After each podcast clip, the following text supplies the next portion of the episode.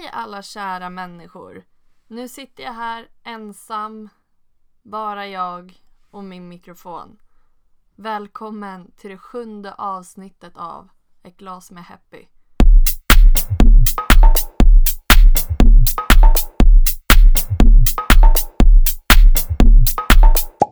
Det är flera som har önskat ett avsnitt där man ska få lära känna mig lite mer. Så idag är det faktiskt inga gäster eller någonting här, det är bara jag.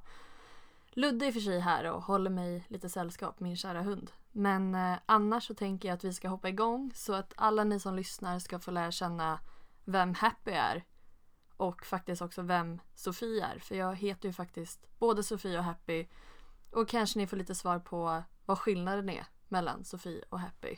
Eftersom jag är ensam har jag fått bestämma dryck. Eh, det är faktiskt tre drycker jag har här och alla representerar nog mig ganska bra.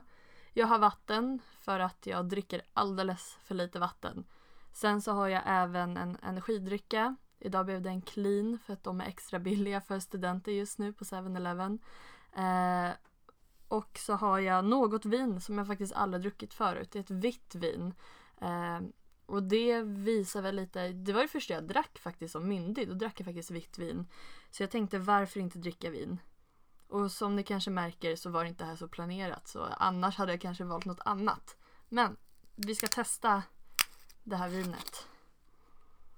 Det luktar, det kostade, det är en liten flaska, jag tror det kostar kanske 30 spänn eller någonting på, eh, på Systembolaget så vi får se hur det här smakar.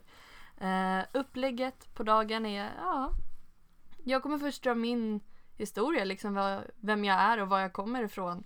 Och sen efter det så har ni, kära lyssnare, fått ställa frågor till mig. Egna frågor som jag kommer svara på på slutet också. Uh, för jag tror att det blir bättre att jag först får berätta min historia. Och sen kan vi komplettera med frågorna då istället. Och det har varit väldigt härliga frågor, väldigt blandade frågor. Uh, så det ska bli jätteroligt. Så jag har bestämt drycken. Ni vet varför jag har valt den drycken som jag har. Ehm, och då brukar alltid min nästa fråga vara till den som är gäst. Vad vill du förmedla till alla? Ehm, jag har faktiskt också en liten sån. Jag tänker att det ska vara samma koncept. Så det jag vill förmedla till folk är att det kanske låter jättecheesy men det jag har insett på mina 22 år är att det är ingen idé att sträva efter att älska sig själv utan det man ska sträva efter är att acceptera de olika delarna av sig själv. Både hur man är som person men också hur man ser ut.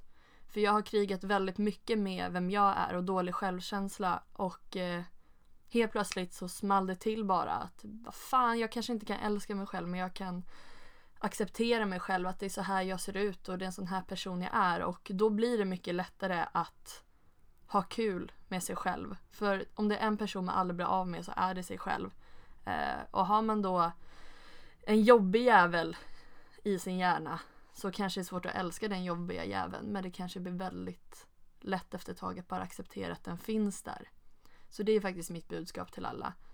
Eh, I några av poddarna har vi pratat lite om influencers eh, och det är för att jag har väldigt svårt med det. Att man ska, eller allmänt kan man väl säga med sociala medier så har jag väldigt svårt för det. Även om jag är väldigt aktiv. Eh, för så många människor har skapat osäkerhet hos mig utan att mena någonting illa. Men att man jämför sig så mycket och vill sträva efter någonting, någon slags perfektion som aldrig kommer ske. Och eh, det. Men vi kommer komma in på det. Men mitt budskap till alla er där ute är bara att acceptera er själva för dem ni är. Och det kan vara jättesvårt. Men det är ganska skönt att se sig i spegeln och bara ah, fy fan vilken jävla mage men det är fan med min mage. Eller gud vad jobbig jag var igår. Ja men det var i alla fall det var i alla fall jag. Jag vet inte men något i den stilen. Men jag tycker vi hoppar igång med att lära känna Sofie och Happy och hur jag gick från Sofie till att bli Happy. Hela mitt liv började med en oliv. Eller jag fanns inte ens då. Men eh, hade det inte varit för en oliv så hade mina föräldrar aldrig träffats. Kvällen som mina föräldrar träffades så var mamma i en relation med en annan man.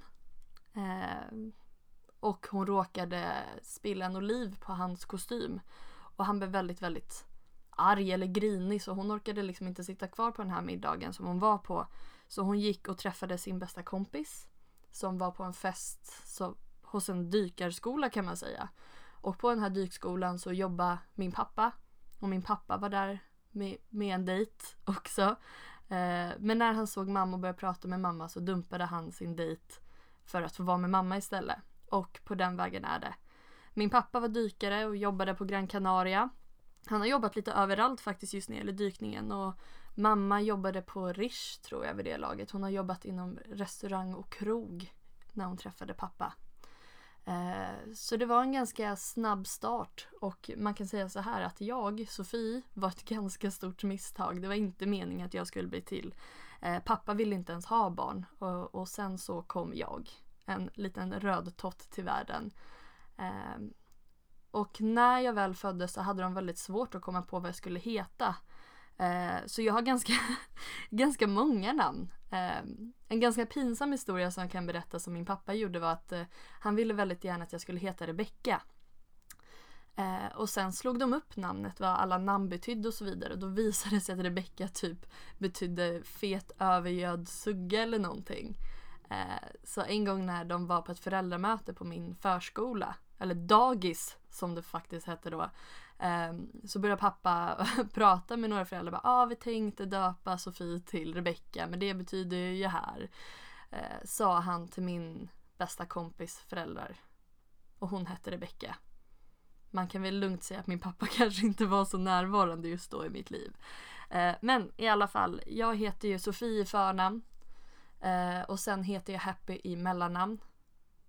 jag har några fler mellannamn också men jag tänker inte berätta alla det kanske inte riktigt hör till historien. Men Happy har stått mig väldigt nära. Eh, men eftersom de kom på Sofie först så blev jag faktiskt Sofie mitt tilltalsnamn. Och mamma har sagt det att eh, hade de kommit på Happy tidigare så hade jag hetat det i förnamn istället. Men jag blev inte Happy på väldigt, väldigt, väldigt många år efter det. Smeknamn kunde det ha varit men i familjen så sa alla Sofie eller Sofie Propp eller Proppen. Jag hade alltid ganska mycket smeknamn och så vidare. Mina föräldrar är fantastiska men eh, de skilde sig faktiskt efter jag hade funnits ett litet tag. Jag vet inte hur gammal jag var, jag var väldigt liten när de skildes. Och eh, sen så blev de tillsammans igen kanske när jag var, ja jag vet inte, kanske runt fyra år gammal eller något i den stilen. Så var de tillsammans igen tills jag kanske var sex, sju år gammal.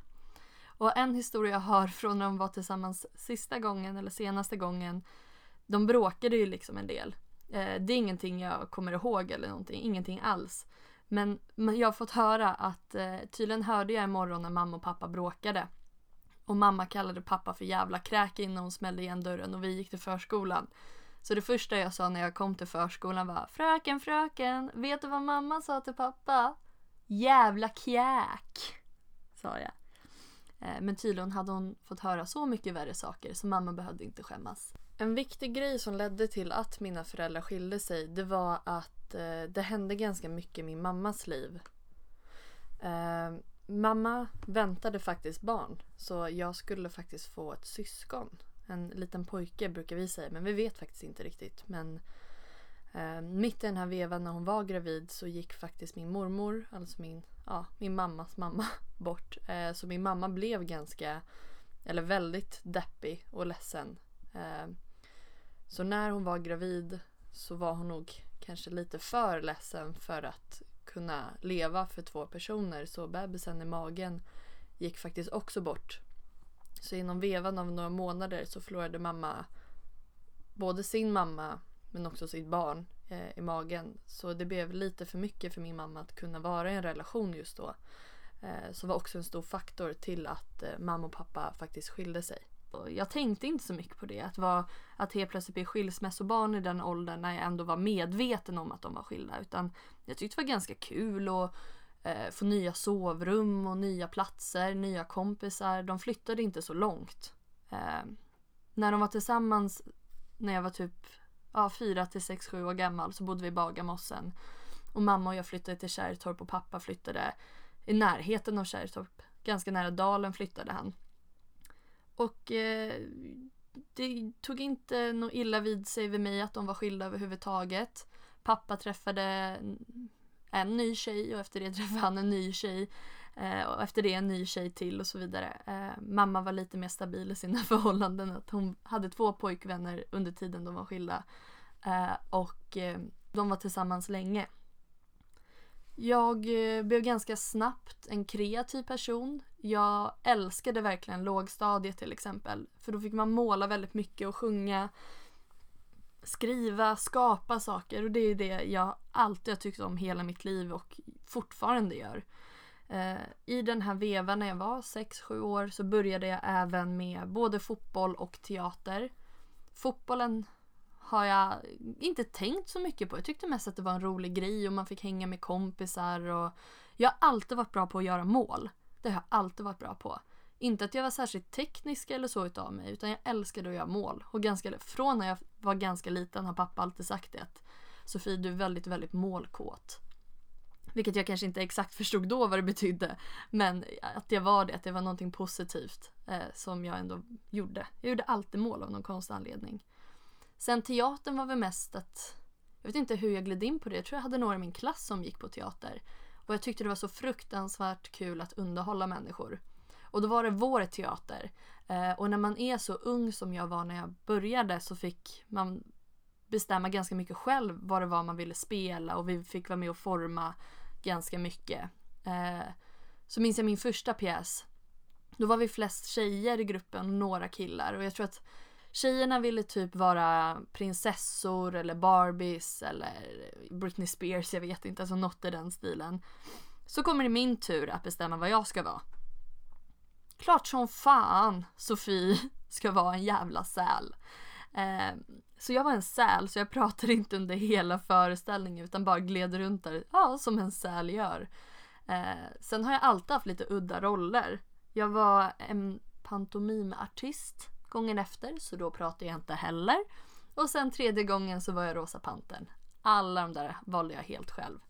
Eh, men just underhållning och att skapa saker är det som alltid har funnits hos mig från när jag var väldigt, väldigt liten. Ganska ung också så var jag väl, som det är att man är så nyfiken på killar och så vidare. Eller man ville ha en pojkvän och så vidare men det gick aldrig särskilt bra för mig. kan man säga. Ehm, jag minns en gång jag var tillsammans med min allra äldsta killkompis nästan kan man säga. Vi lärde känna varandra redan på dagis och så hamnade vi i samma klassen. Så vi blev tillsammans inom VV, jag tror vi kanske gick i fyran till och med.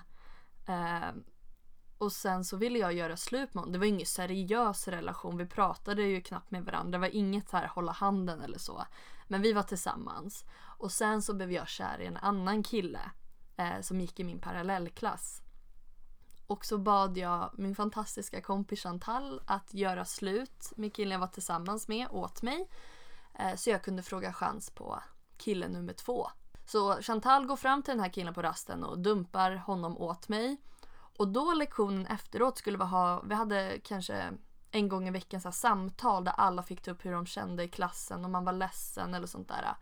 Så kom jag in i klassrummet och killen jag var tillsammans med bölade jättemycket. Han grät supermycket. Jag bara, herregud, jag har verkligen sårat någon. Um, så sitter vi i den här cirkeln så ska vi prata om vad vi vill ta upp. Och uh, så var det min tur. Och så sa jag med en väldigt ledsen röst att jag tror att jag har sårat en person väldigt, väldigt mycket. Och jag vill bara att den personen ska veta att det, den personen har inte gjort någonting fel utan hjärtat vill vad hjärtat vill och allt det där drog jag liksom. Um, och sen var det hans tur att prata och han kunde knappt prata så hans kompis pratade åt honom. Ja, jag tycker att det är väldigt tråkigt att ingen accepterar oss bara för att vi spelar Pokémon-kort. Alla tycker att vi är nördar eller att det bara är papperslappar som vi samlar på. Så det var det han tydligen var ledsen över för då när Chantal skulle gå fram och dumpa honom åt mig så hade Chantal råkat ställa sig på Pokémon-korten. Så det var ingen heartbreak för honom att jag dumpade honom men en jävla heartbreak att hans Pikachu kort blev lite lerigt eller något i den stilen. Och så fortsatte jag bli kär i folk. Um, jag var så otroligt kär i en kille. Vi kan kalla han för Adam. Jag var så otroligt kär i Adam. Um, så kär att man inte ens vågar prata med personen nästan. Folk försökte få ihop oss att vi skulle prata. Och jag minns någon gång spelade vi bandy ute på skolgården. Och så jag bara Adam, Adam! Och så vågade jag inte fråga chans på honom så jag frågade bara om jag kunde få låna hans klubba, att vi kunde byta klubbor. Så det gick ju inte så jätte, jättebra. Men till slut samlade jag mod och eh, frågade chans på honom. Självklart via en kompis för det är ju gud förbjude att jag skulle gå fram och fråga chans åt mig själv. Eh, det han svarade var kanske. Han skulle alltså tänka på saken. Och så kom jag på, just det, det är ju disco imorgon. Kanske därför han väntar så att han liksom kan säga ja eller bjuda mig på dans eller något i den stilen när vi är på självaste diskot som vi hade. Eh, dock så fick jag som jag brukar få lite feeling. Så när vi var på diskot kände jag ah, men Mackan är ju ganska snygg. Så jag frågade Mackan om han ville dansa med mig istället för att jag frågade Adam. Eh, så jag dansade med Mackan istället. Problemet var ju att Mackan var Adams bästa kompis. Så det var inte så smart. Och efter vi hade dansat så frågade jag chans på Mackan. Självklart sa Mackan nej, för bros before hoes. Och då självklart svarade Adam också nej på mig. Eh, så jag hade inte så mycket pojkvänner kan man ju säga eh, i grundskolan.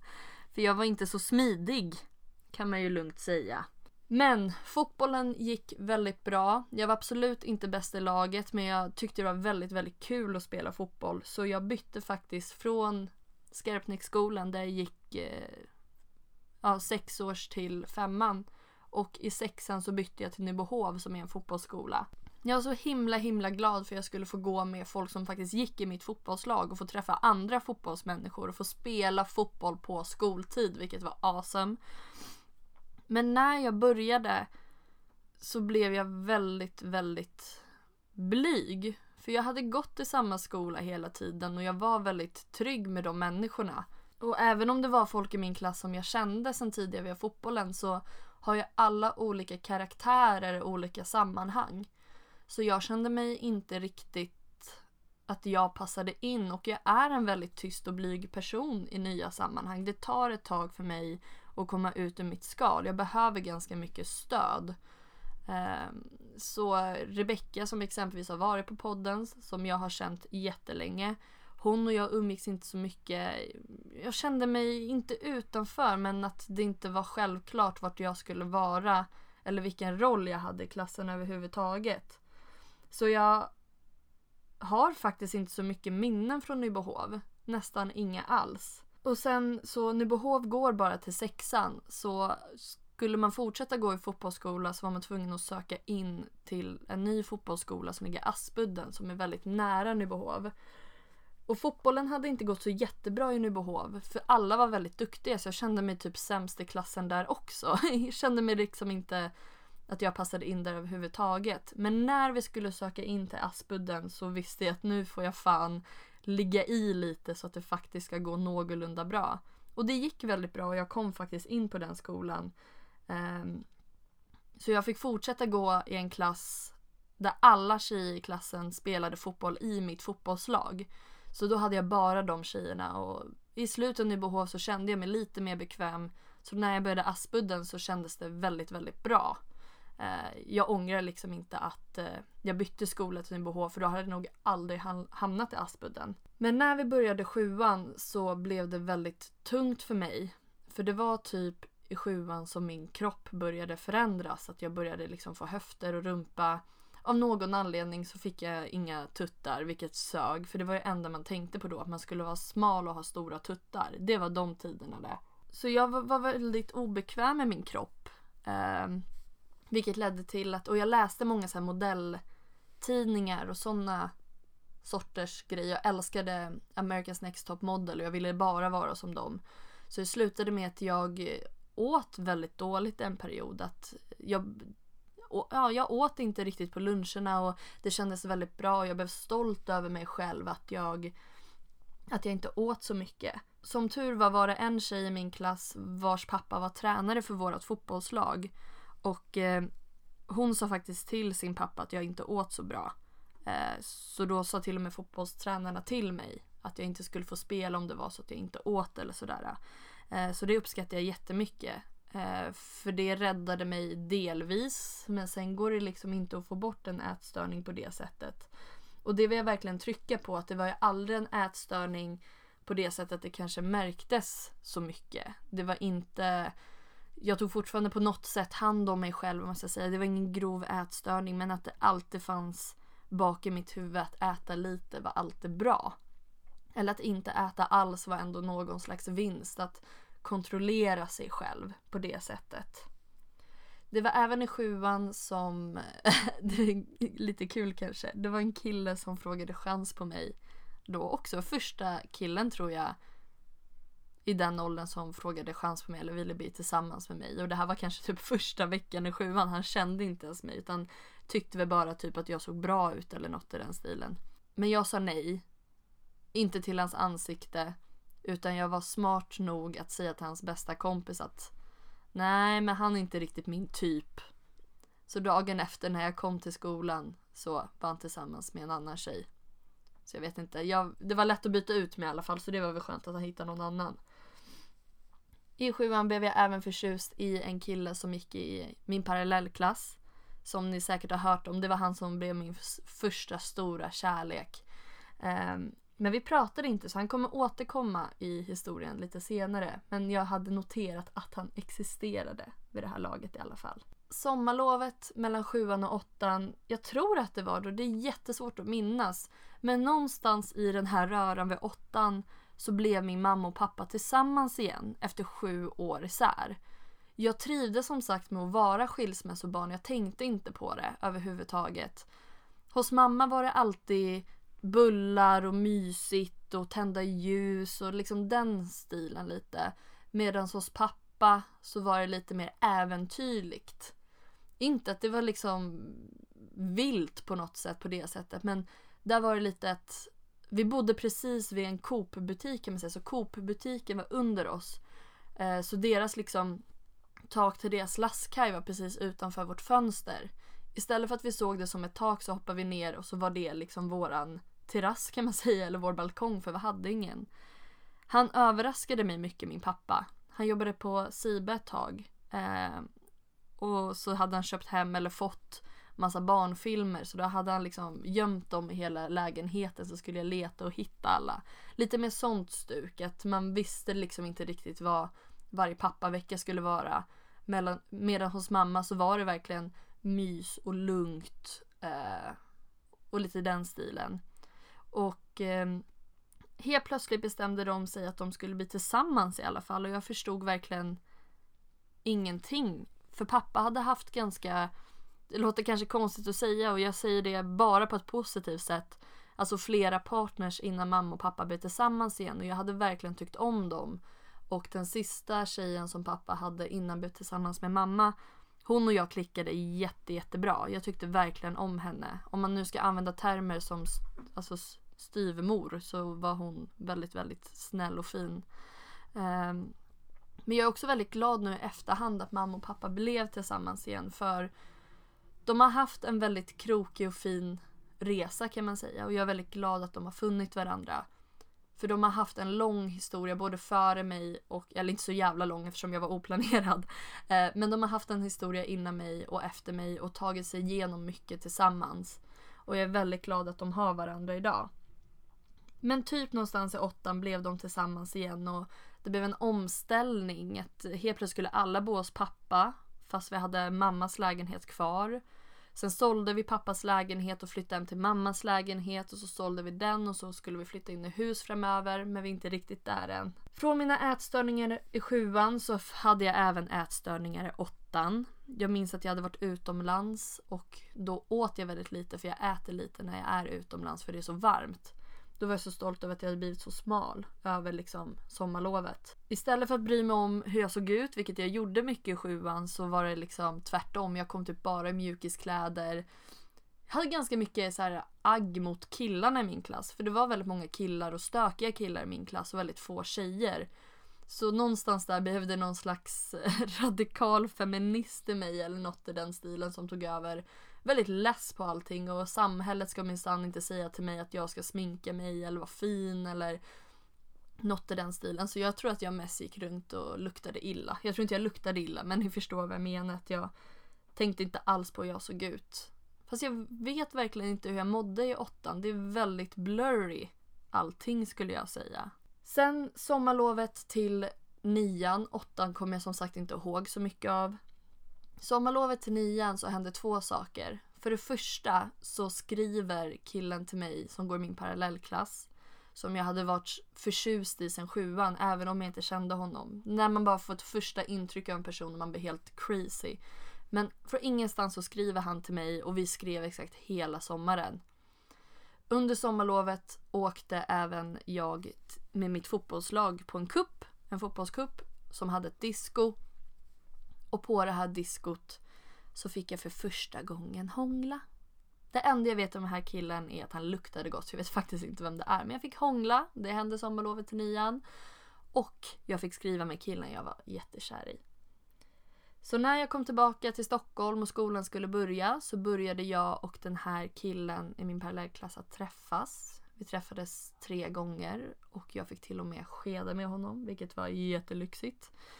Um, någonstans här skulle jag vilja säga att det blev väldigt påtagligt att jag hade dålig självkänsla och väldigt dåligt självförtroende. Jag vet inte vad som triggade det här eller varför det blev så men eh, det jag blev väldigt obsessed kan man väl säga nästan med den här killen. Jag ville liksom ha hans uppmärksamhet. Inte att jag sprang runt efter honom men det enda jag ville ha var väl någonstans hans bekräftelse. Och efter vi hade träffats tre gånger så träffades vi inte nog mer. Jag kände mig inte utnyttjad eller något i den stilen utan så det var ingenting sånt som påverkade utan bara från vi slutade bara att träffas helt enkelt. Um, och det tog väldigt hårt på mig eftersom jag så gärna ville vara med honom. Det som hände då var väl att jag började söka uppmärksamhet på andra platser. Hashtaggen kicka mig eller kick me och kick och bla bla bla blev väldigt stor på Instagram. Eh, så jag använde mig utav den för att träffa andra personer. Eh, bland, jag träffade en person där som jag faktiskt har typ ish kontakt med idag men vi träffades i alla fall via Kik. Eh, men väldigt många skumma typer också som tog tillvara på att jag var väldigt osäker och sådana saker. Vilket bara fick mig att må ännu, ännu, ännu sämre. Så här utvecklades också en depression och ångest hos mig. Um, och jag hade säkert mått dåligt innan också men nu jäklar slog det på stort. Ni vet när man liksom lägger allting på en själv när man egentligen är ganska oskyldig, att man inte har gjort någonting fel. Så kände jag. Om mina föräldrar bråkade så var det mitt fel. Om det var någonting annat som var fel hemma så var det mitt fel.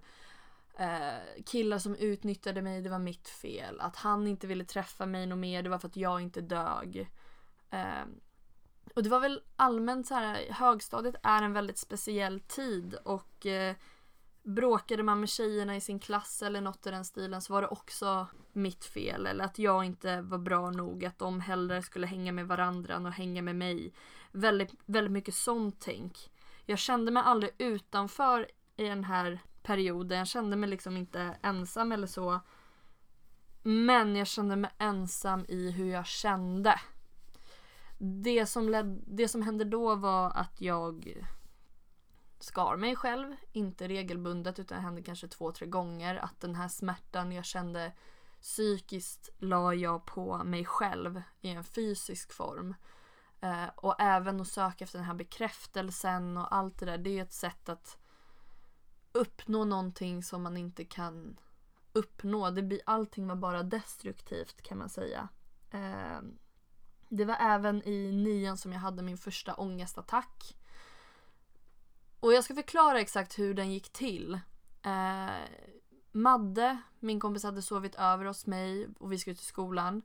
Jag hade på mig ett så långt linne, ett vitt långt linne som ändå gick en bit ner på låren och så hade jag en kofta på mig. Och så gick jag ner och så sa min pappa men du kan inte gå så du får faktiskt ha byxor på dig.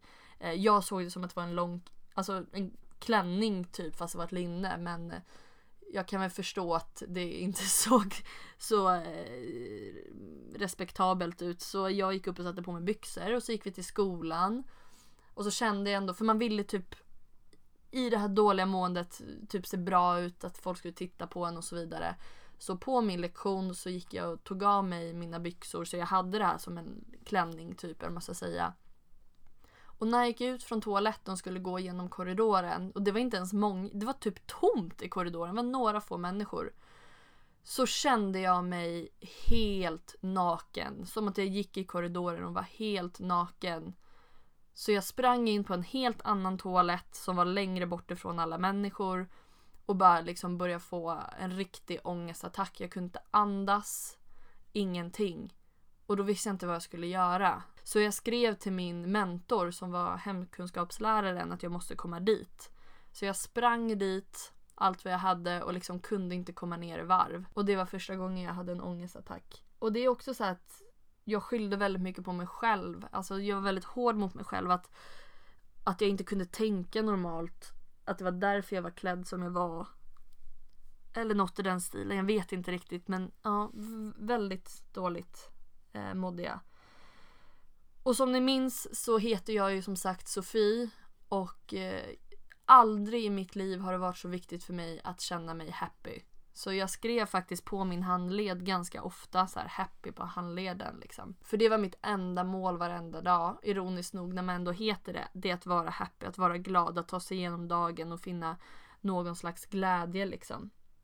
Och jag kan faktiskt inte komma ihåg hur folk uppfattade mig i den här perioden. Jag pratar verkligen bara utifrån mig själv. Jag kände mig inte mobbad, kände mig inte ensam, jag hade mycket kompisar men jag var inte nöjd med mig själv. Jag var inte nöjd med hur jag såg ut. Jag hade fortfarande problem med mina kurvor, jag ville vara smalare. Eh, jag dög inte, ingen ville ha mig. Så kände jag. Typ varje dag. Var väldigt mycket inlåst på mitt rum. Och det är det som gör, alltså som sker med depression och ångest. Det är att jag låser in mig för det är bara där jag känner mig bekväm att vara. Alltså inlåst på mitt rum. Och så hör jag liksom hur mamma och pappa kanske käkar middag eller pratar, kollar TV. Och jag känner hur en del av mig vill vara där. Men jag klarar liksom inte av att lämna min säng. Jag klarar inte av att sitta med dem. Och jag känner att jag bara kommer bli arg. Jag har faktiskt med mig min dagbok från den här perioden där jag skrev väldigt, väldigt mycket. Och jag tänkte jag skulle läsa upp lite. Eh, det kan absolut vara super cheesy. Kom ihåg att det är en 15-åring som har skrivit det. Men typ så här skriver jag. Smärta. Så mycket smärta ryms i mitt lilla hjärta. När är det slut? När kan jag pusta ut? Inte slut på livet, slut på kampen om att synas. Snyggast, roligast, smartast. Jag vill lysa. Jag vill att folk ska se. De ska se att jag kan le. Le av glädje, inte sorg. Rädslan att dömas som bitter. Men det är inte där det sitter. Långt där inne finns ett troll. Han är liten men kraftfull. Han gör inget för min skull. Jag ska krympa tills jag inte finns. Kommer någon minnas mig? Hur var då denna tjej? Glad, ful, tyst eller rolig. Jag gillar att ha solen i ögonen. Det är då jag lyser. Känner att alla ser mig, känner min närvaro när jag kliver in i ett rum. Så dum. Jag finns, tror jag. Jag hör musik, ett piano. När jag lyssnar efter så tystnar det. Det kanske var jag, långt där inne. Det gjorde inte så ont. Gjorde dock inte så mycket. En del under tummen, vilket var ganska dumt eftersom jag inte har något att skyla med. Sen två hack på underarmen. Nöjd. Jag använder mig av både kniv och rakblad. Jag mår liksom bättre nu. Lättad. En del ilska försvann. Skit i glass, psykolog. Detta duger. Det är sjukt och dumt. En dag kommer någon se, men jag har mina anledningar. Jag fattar inte att jag gjort det men på något sätt känns allt bättre nu. Undrar hur länge ärren sitter i. Jag hällde sprit på efter. Det sved som fan. Mer smärta än att skära. Men även det var en kick. Ärren klär mig. Ja, som ni hör så var det inte direkt en glad tid i mitt liv. Dock så ska jag säga att mot slutet av nian så blev saker bättre. Jag vet inte på vilket sätt de blev bättre. Ehm, men det var ganska skönt att sluta nian. Jag tror det var det det handlade om. Eh, och sen ska man komma ihåg att jag tror inte att någon hade direkt en bra högstadieperiod. Men min var ganska tuff. När jag skulle börja gymnasiet så började jag på Bromma gymnasium där jag fick träffa väldigt många människor som står mig nära idag. När jag började gymnasiet så gjorde de en, ett test på alla i svenska, engelska och matte. Och där kom man även fram till att jag behövde göra en dyslexiutredning. Jag kände väl det på mig och min mamma har alltid känt på sig att jag har dyslexi och jo men det hade jag. Um, tyvärr så blev det så att jag kände mig ganska dum när jag fick veta att jag hade dyslexi. Att jag inte skulle klara av någonting och jag kände mig allmänt lite smått udda om man jämförde med de andra tjejerna i min nya klass. Um, jag var ganska vimsig och flamsig generellt som person och ni som känner mig vet ju att jag är sån. Eh, men jag kände mig ganska dum helt enkelt. Ehm, så det blev inte så mycket av mig i ettan på gymnasiet. Det som dock hände i ettan på gymnasiet var att jag skaffade mig min första pojkvän. Ehm, I efterhand kan jag väl även förstå att eh, jag var nog inte så jättekär utan det var väl mest kär i kärleken, det här med att ha en pojkvän och det var spännande. Han var en jättefin person men jag var liksom inte redo. Jag upptog även teatern som jag hade slutat. Eh, kanske när jag gick i femman kanske jag hade slutat på teatern. Men nu så hade de faktiskt en teaterförening på Bromma gymnasium och jag kom med. Så då gjorde vi en uppsättning av Crazy Stupid Love. Den komiska roman romantiska filmen. Eh, och jag spelade den kåta galna läraren. Precis den personen som jag även blev idag, så det var väl jättefint. Här börjar även namnet Happy smyga med. Så hela tiden fram till nian så var jag bara Sofie, det var ingen som sa något annat direkt. Smeknamn möjligen. Men nu fick några höra att jag hade släppt några Youtube-videos. Som idag är privata så det är ingen idé att leta upp dem. Ehm, och där het, det hette Happy Hagman, liksom, eller Happy Hagman TV eller vad det nu var. Så då började vissa kalla mig för Happy. I början var det nog ganska mycket för att skoja med mig men vissa än idag säger Happy istället för Sofie från min gymnasietid. Lite till och från. Men det var inte, Happy hade inte riktigt satt sig än och jag hade inga större behov av att heta Happy eller att folk skulle säga det. Men det bara blev så att nu började smyga sig på lite. I tvåan på gymnasiet så ryckte jag upp mig ganska mycket. Jag försökte liksom ta mig igenom den här tiden och jag bråkade med en kompis som gick i min klass och det var ganska tufft på den delen så jag fokuserade mycket på skolan ändå. Jag hade en ny pojkvän så från min första pojkvän så har jag typ alltid haft partners med några månaders mellanrum men jag var ganska mycket en förhållande tjej. Eh, jag tyckte om honom jättemycket och vi kom jättenära varandra Grejen med honom var att han ville plugga utomlands. Han var lika gammal som mig men eh, han pluggade med de som var ett år äldre. Så han tog studenten ett år innan mig eh, och han ville väldigt gärna plugga utomlands. Han ville plugga i Skottland. Så vi förlovade oss faktiskt. Så det kanske man inte vet om mig att jag faktiskt varit förlovad. Jag förlovade mig när jag var 17 kan man säga. Eh, vi gick igenom ganska mycket just det året innan vi förlovade oss. Ehm, det var nämligen så att jag var på en fest med en kompis och eftersom vi var minderåriga så var det att man var väldigt tyst om det för föräldrarna och så. Men vi åkte hela vägen till Ösmo för att festa. Båda vi blev ganska dragna. Det var ju klassiskt 17-åringar som var ute och festade någonstans. Det var en stor fest och många sov över och så vidare. Så min kompis sov på övervåningen och allt var frid och fröjd. Och sen så hade jag fått mitt eget rum som jag skulle sova i.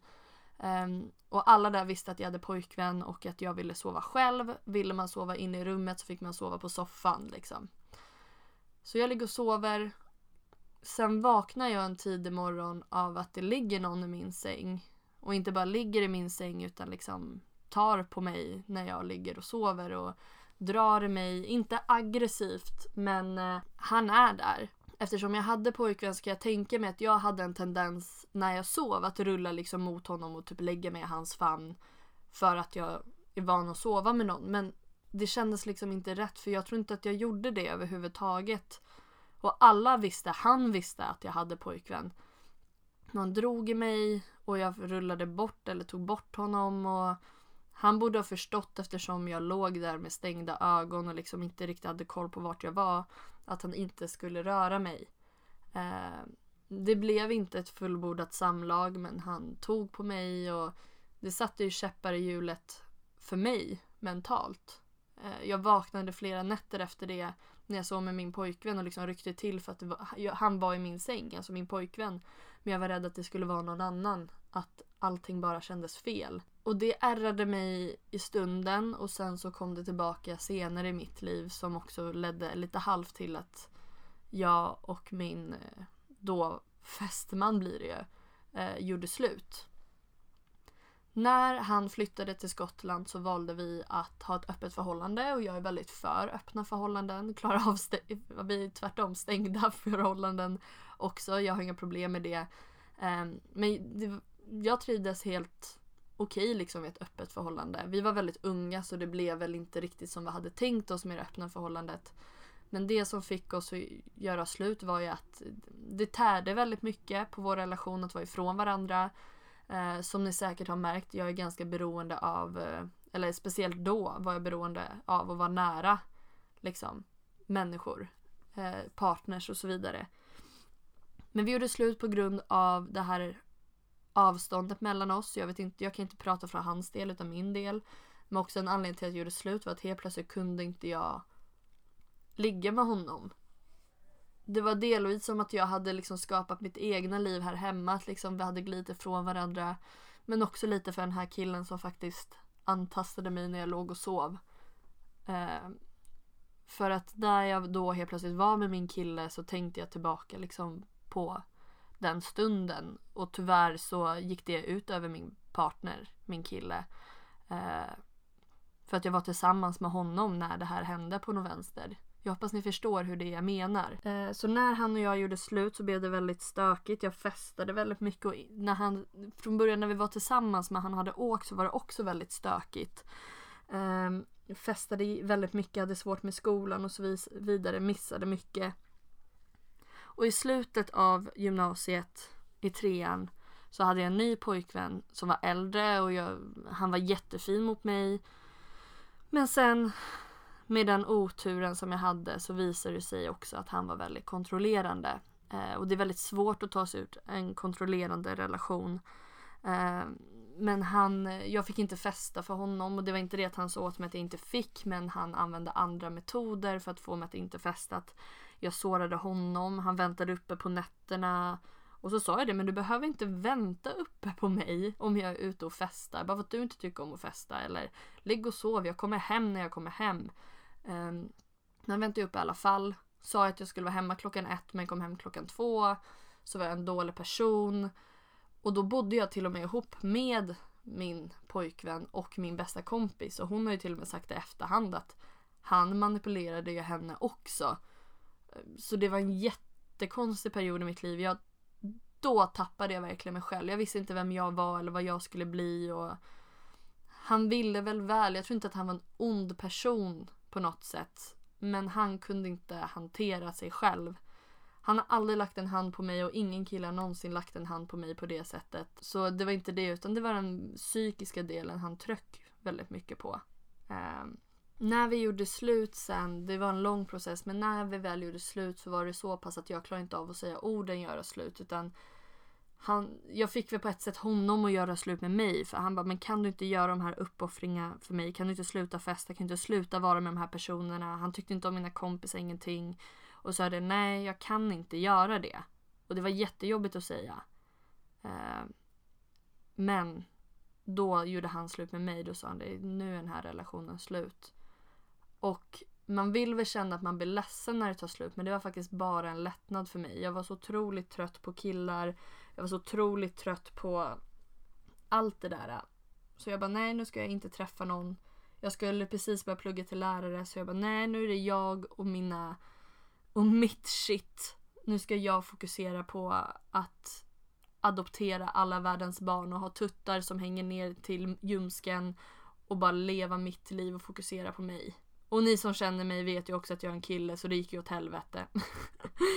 typ precis när jag hade börjat plugga så kommer en Mr Eddie in i mitt liv av en slump. Jag hade ju Tinder för man vill ju fortfarande träffa folk liksom. Eh, så jag eh, träffade Eddie via Tinder. Eh, tänkte väl bara att det skulle vara en kul grej men han fastnade verkligen hos mig och vi hade det vi trivdes väldigt mycket i varandras sällskap. Ehm, så vi blev faktiskt ett par. Och på vår andra dejt så gick vi på stand-up på Big Ben.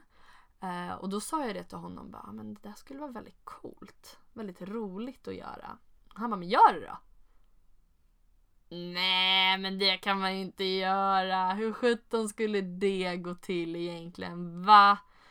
Så det hände ingenting med det. Det var det att jag tycker, tyckte det var så, skulle vara så jävla coolt. Men jag typ trodde aldrig att man skulle kunna göra det hur lätt som helst. Sen på alla hjärtans dag, så ungefär kanske fyra månader senare, så går vi tillbaka till Big Ben på alla hjärtans dag. Och vem är inte MC om inte fröken the bitch vad jag på att säga. The, the main eh, awesome person in the world, Kirsty Armstrong was MC. Och eh, då sa hon faktiskt till publiken att hon tycker att det suger att det inte var några tjejer, typ inga tjejer som körde den kvällen. Så om någon här var sugen på att köra så kan man komma fram och snacka med henne. Och då var ju e- Eddie där och han bara nu måste du ju prata. Nu måste du gå fram och ta din chans. Um, så jag gjorde det. Så väldigt mycket tack till Eddie, mig själv också att jag vågade gå fram och Kirsty som ändå stöttat mig mycket. Så på den vägen började jag med stand-up.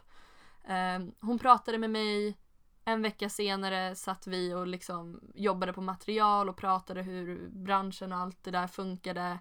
Och sen typ några dagar senare så står jag på scen på Power.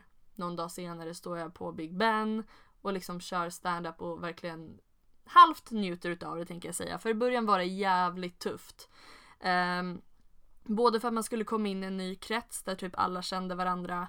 Men också man blir så otroligt blottad av att köra stand-up. Man är helt ensam, det är ens egna skämt och man ska underhålla andra. Det var riktigt tungt. Men också väldigt, väldigt kul. Som jag sagt tidigare så från när jag var väldigt ung så har jag alltid älskat att underhålla människor.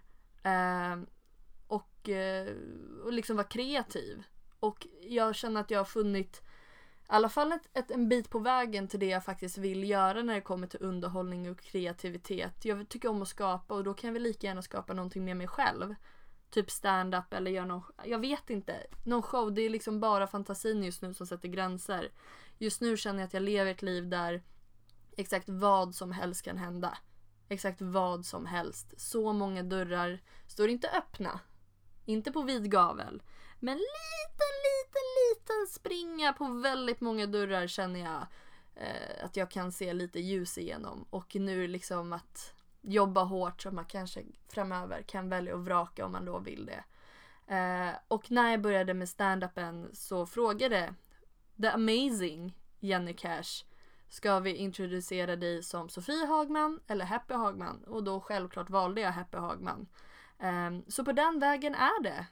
Så ganska sent i mitt liv liksom blev jag happy. Uh, men happy har också alltid varit mitt mål och jag har min happy tatuering och vissa kanske säger vadå har du tatuerat ditt eget namn? Ja, fast det står, tatueringen i sig står för någonting annat i mitt liv om man frågar mig. Um, och till och med Eddie kallar mig för Happy. Det har han gjort sedan första gången vi sågs när han fick reda på att jag hette Happy mellannamn. Uh, så ordet sprids.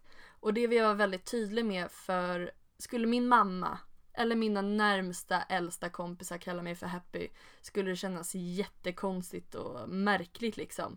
Men eh, jag uppskattar Happy. Jag känner att det är den personen jag är idag.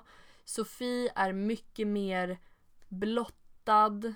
Det är liksom när man står naken då kan jag känna mig som Sofie. När jag är hemma med mamma och pappa och liksom sover i soffan eller äter chips med dem eller gråter eller är arg, då är jag Sofie. Men när jag liksom underhåller, när jag är med mina kompisar, då känner jag mig mer som happy kan man säga. Um, Och det kan vara en svår linje för folk att veta om man ska säga Happy eller Sofie. Ni kallar mig det ni vill. För, förutom er jävla standupare, ni får fan säga Happy för annars känns det bara weird. Så det kanske är krångligt. Men man får tänka så här, kärt barn har många namn. Eh, så för mig spelar det faktiskt ingen roll. Jag känner mig idag i alla fall mer som Happy än vad jag känner mig som Sofie. Så då hörni, nu har ni fått lära känna mig lite mer just med min livshistoria. Eh, mycket har lämnats utanför men mycket också berättats. Eh, så jag tänker vi ska gå in på frågorna som ni har ställt till mig. Men först tänkte jag recensera det här vinet. Jag tror att det var ett tyskt vin. Det är vegan friendly. Kan vara bra att veta. Det är en sån här liten flaska. Liksom 250 milliliter står det. Black Tower heter den. Eh, den smakar väl inte så mycket, den är inte så rolig. Det är inte så att man bara åh vilket gott vin jag har sovat i mig. Utan det är lite mer Det faller ganska platt. Det är inte direkt mm, men det är inte äckligt heller. Mm. Ja, ja. Men vi kommer gå in på de här frågorna ni har ställt. Jag har fått massa fina frågor. Eh, vissa frågor var det typ så här, ja ah, men Heter du Happy eller Sofie och vad, vad är din livshistoria? Så nu har vi bockat av lite sådana, men vi ska gå in på några andra. En fråga jag fått är vad är det som motiverar dig? Ehm, så som jag lever mitt liv just nu så är det väldigt mycket. Det är mycket stand-up, podd, jobb, skola. Ehm, jag känner att jag inte riktigt hinner med allting och jag hinner inte riktigt med mig själv. Ehm, så det som motiverar mig i stunden det är väl att göra saker som får mig att må bra och bli glad, alltså bli happy. Um, fortsätter jag exakt som jag gör nu så kommer jag inte vara så glad så länge till. Um, men det är så mycket positivitet runt omkring mig. Det är det som motiverar mig att shit, gör jag det här så händer det här. Ja men det är så mycket bra grejer som händer i mitt liv. Um, så happiness är helt klart det som motiverar mig hela tiden. Att jag ska vara glad när dagen är slut. Annars har jag misslyckats. Hur kul var det att jobba på Retro från skala 1 till 10 har jag också fått. Eh, retro jobbade jag typ som servitris eh, från när jag var typ 18 kanske och kanske ett år framåt eller vad det nu var. Eh, det är svårt för jag trivdes väldigt mycket där men det är slitsamt att jobba på krogen.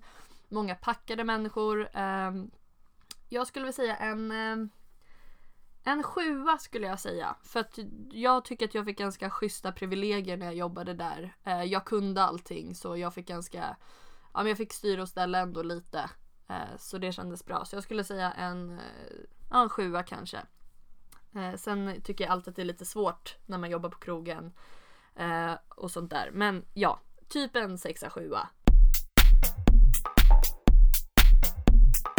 Skulle du kunna ha, jag älskar den här frågan just som den har ställts. Skulle du kunna ha trekant med din partner plus en? För då om jag ska vara riktigt noga så trekant det är ju tre personer. Och jag förstår ju att det måste vara plus en för att det ska bli en trekant eftersom jag och min pojkvän, det är ju två personer så måste vara en person till där. Så är frågan en trekant plus en, det vill säga en fyrkant? Eller är det bara en dåligt formulerad fråga? Förlåt, nu var jag lite elak. Men jag hade väldigt kul med den. Eh, både ja och nej. Eh, jag tycker man ska göra och testa det mesta här i livet. Så ja, det skulle vi kunna göra. Sen kanske lite känsligt också beroende på vem man har med. Liksom. Eh, känner mig, jag har varit väldigt svartsjuk eh, när jag och Ed har varit tillsammans. Jag har aldrig varit det tidigare. Eh, men nu känner jag mig ganska chill typ. Eh, jag vet inte varför. Men eh, det skulle, ja men det skulle jag kunna ha med rätt person och rätt tillfälle. Men det är inte så att jag nu bara går ut och letar efter pips liksom. Tycker du, jag älskar, jag tycker om den här frågan också. Tycker du själv att du är rolig?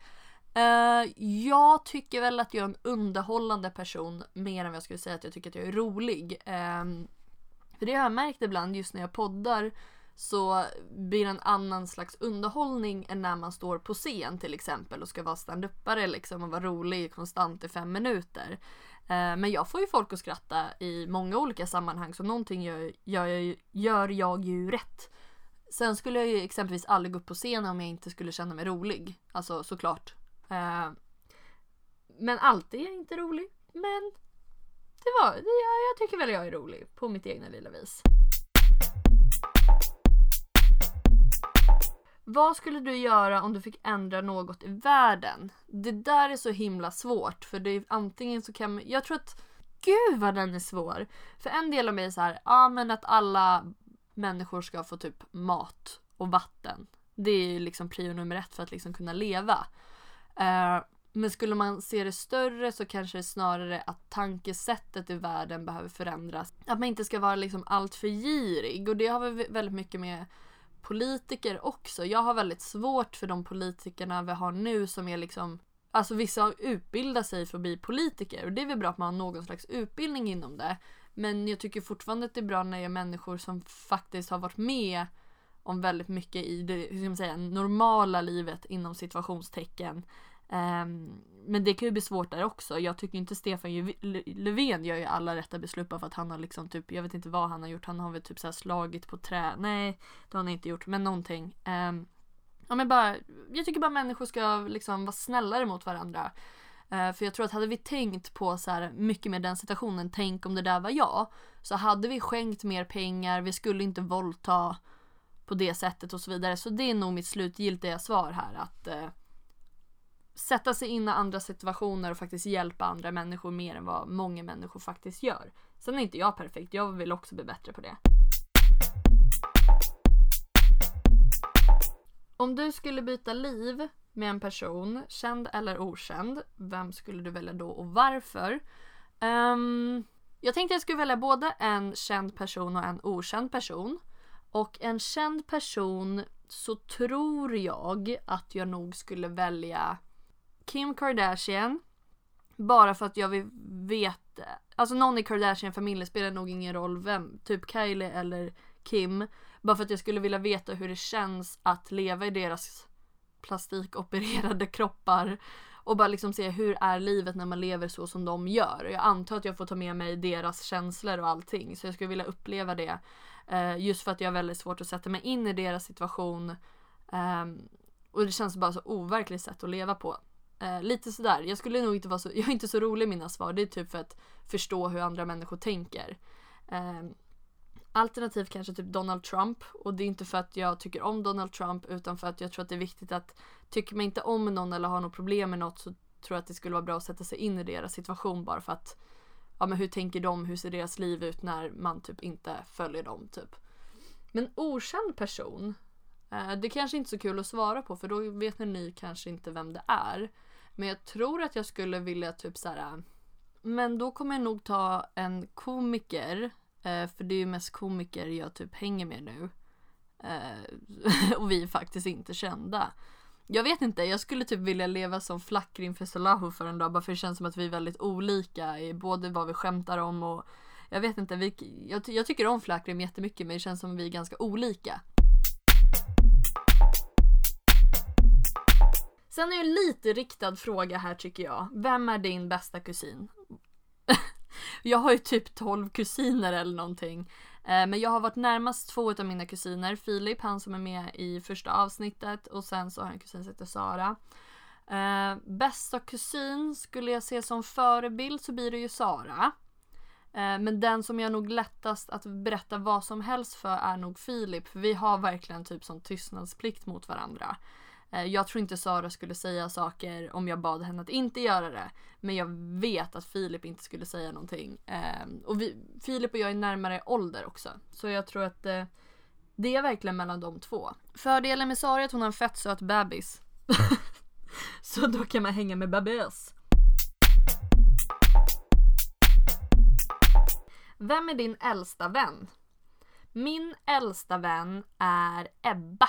Det är en månad och tolv dagar mellan oss. Ehm, hon bor i Skåne nu.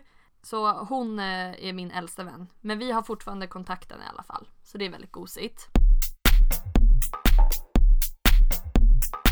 Hur gammal var du när du förlorade oskulden? Har jag fått en fråga. Eh, jag var 16 år och en vecka. Jag hade precis börjat gymnasiet. Var på min typ första gymnasiefest och så träffade jag en kille där Eh, och så träffades vi samma helg. Så hade vi sen egen hemmafest typ. Inte hos mig utan hos honom. Och då jävlar rasslar det till i lakarna. Kan man säga så? Usch och fy. Eh, nej men det var lite weird, jag kan berätta det. För det var ingen av dem som var på festen som trodde att vi faktiskt skulle ligga med varandra utan att vi typ mer skulle hångla lite inne på hans rum eller någonting. Så mitt när vi är uppe i akten, när jag liksom ska få mitt pris, hallelujah, motherfucker, let's fuck shit together. Eh, så stormar alla in och sjunger Ja må han leva och det roliga var ju att ingen fyllde år överhuvudtaget. Så de kom bara inspringande bara Ja må han leva! Och sen så fick en kille hans stjärt upp i ansiktet typ och bara ah, vi ska nog gå.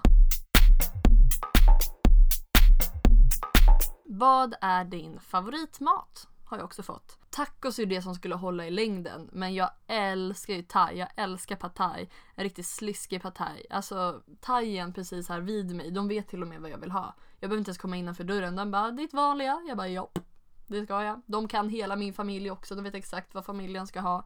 För vi är eh, där en del så att säga. Och så har jag fått frågan, säg på rak arm hur många du har legat med. Glad gubbe, din lilla fi... Nej, ska jag bara. Um, det är svårt att säga ett exakt nummer om man faktiskt inte kan det. skulle jag säga en siffra skulle jag säga 45. Sen är det plus minus här och där. Uh, jag har alltid haft bra koll på typ, ja, men vilka jag har legat med och namn och sånt där. Alltså jag är inte oobservant men uh, någonstans längs med vägen har vi tappat det exakta numret kan man väl säga. Men 45 skulle jag nog säga. Och det är för att jag jobbar väldigt effektivt. Så att säga när jag varit singel och så vidare. Eh, så det har bara varit så. Det har bara blivit så. Vissa människor är sån men jag har så himla lätt för det. Inte så men alltså ser jag en person jag tycker är snygg och jag vill vara nära. Varför skulle jag inte vara nära den personen? Man kan ju inte låta en siffra bestämma bara åh nej nu är jag uppe på tio stycken. Nu får jag ta det lite lugnt. Ehm, men de flesta jag samlar på mig liksom när jag var yngre när jag festade mycket mer. Ehm, nu är jag väl lite mer på den lata sidan eller vad man ska säga. Eh, sen fick jag en följdfråga också på den delen. Eh, och jag får inte säga Eddie, men det bästa ligget jag har haft och jag får inte säga Eddie, vilket jag tycker var väldigt oskönt för det är jättesvårt, speciellt i efterhand. Eh, det är en person jag har träffat i omgången när jag har varit singel, för det är inte viktigt för mig att ha en liksom djupare rela relation till personen jag ligger med. Men det blir lite roligare liksom om man känner sig faktiskt bekväma med varandra. Så jag skulle nog säga någon gång med den personen för ja, men man var väldigt bekväm liksom. Eh, så det var inte så att det hängde saker från taket eller jag hängde i taket eller att det var mossa på golv. Nej jag vet inte. Så det var inga så här tokigheter så. Men bara liksom, ah, men, ja men det har alltid varit nice stämning mellan oss och då tycker jag att det är blir lite roligare, att man blir mer bekväm liksom. Sen har jag fått frågan inte ha sex eller vara blind. Så jag antar att de är väldigt att jag... Okej, okay, jag får behålla synen om jag inte har sex. Och blir jag blind så får jag ligga. Gissar jag. Sa jag rätt nu? Ah, ja. Jag vet inte, jag tycker om att se saker. Uh, men jag tycker också om att ligga. Nej men jag känner jag, jag har hellre synen kvar och så får jag väl onanera med mera med mig själv helt enkelt. Eh, för det känns ju jättetråkigt att inte kunna se saker. Då kan jag istället se på någon, typ min pojkvän och ha det kul för mig själv. Jag vet inte. Den här tyckte jag också om. Att vara sexig, intelligent eller ha social kompetens. Um, att jag bara får välja en utav dem. Sexigt tar jag ju rakt bort på en gång. Alltså sexy är ju faktiskt inte viktigt i min värld. Uh, sen är intelligent och social kompetens kvar. Det är jätteviktigt för mig eftersom jag tycker det är väldigt viktigt att vara social. Jag mår väldigt bra om att vara social. Men det är fan coolt att vara intelligent också. Men jag tänker, har man social kompetens då är man ju kanske lite street smart också får man hoppas. Uh, men man vill ju inte vara det betyder inte att jag är dum, det betyder bara att jag inte är intelligent. Uh, jag väljer nog uh, social kompetens för det känns någonting som passar mig mycket bättre. Uh, jag tror att jag skulle kunna jobba mer med det. Pizza eller hamburgare? Ja, det blir lätt hamburgare. Jag blir ganska lätt trött på pizza. Sen kan man få hata mig om man vill, men jag blir lätt trött på pizza. Eh, jag har lite svårt att tolka den här om jag ska välja två saker jag är värdelös på. Ja, men jag tror att det är så. Jag är värdelös på att inte ta in andra människors känslor, eller vad man nu ska säga. Alltså jag blir väldigt... Är alla arga så blir jag också arg. Eller märker jag att någon mår dåligt så mår jag också dåligt. Jag tar lätt upp så andra människors känslor och sådana saker typ. Eh, och sen är jag jävligt dålig på att jonglera. Om man kan, om man kan ha det. Jag är, fan, jag är fan skitdålig på att jonglera. fan vad konstig grej. Och jag är värdelös på um, kinesiska. Nu fick ni tre, bara en liten så här special. Jag är värdelös på kinesiska. Då kanske ni tänker, aha Happy, har du pluggat kinesiska? Nej, just därför är jag så jävla dålig på det.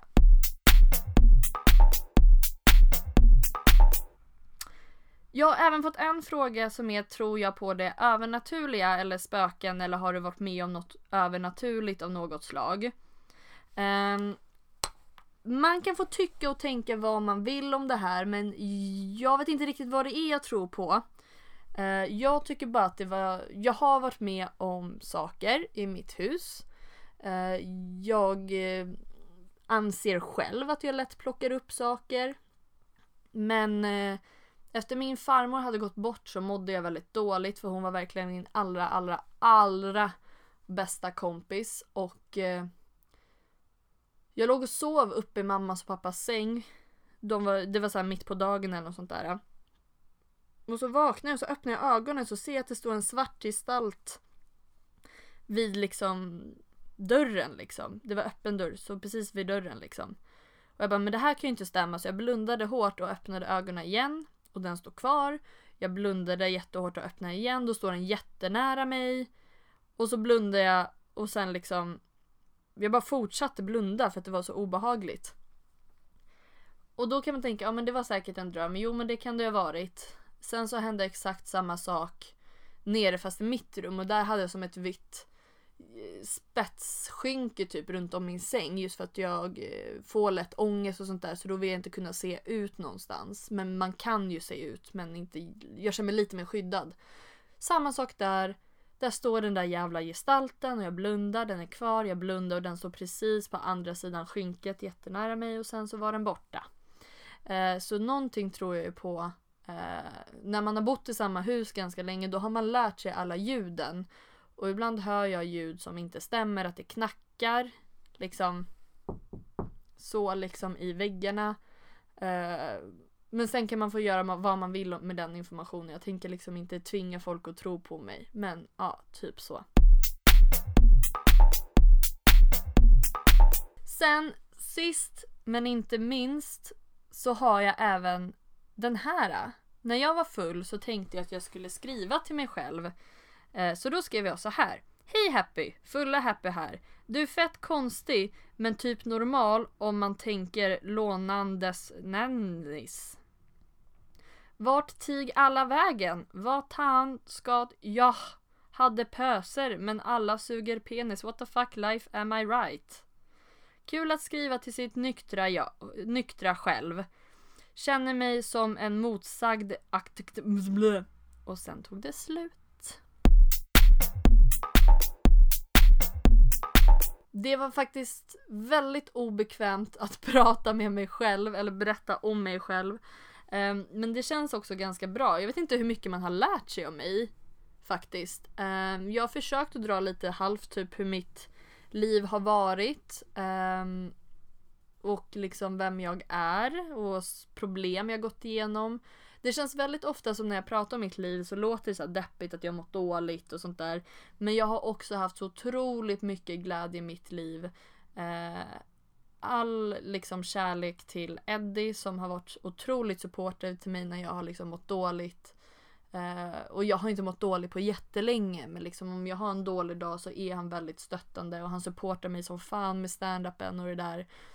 Mina föräldrar, föräldrar är som föräldrar är. Eh, men de har också gett mig så otroligt, otroligt mycket. Eh, min mamma är väldigt bra på att liksom vara ärlig mot mig så inte jag gör några liksom, misstag eller alltså sådana saker. Eh, och min pappa är väldigt bra på att liksom höja mig till skyarna och det har ju sina nackdelar men det har också mycket fördelar att man får känna sig bra på någonting. Liksom. Att jag har fått varsin sida av båda mina föräldrar.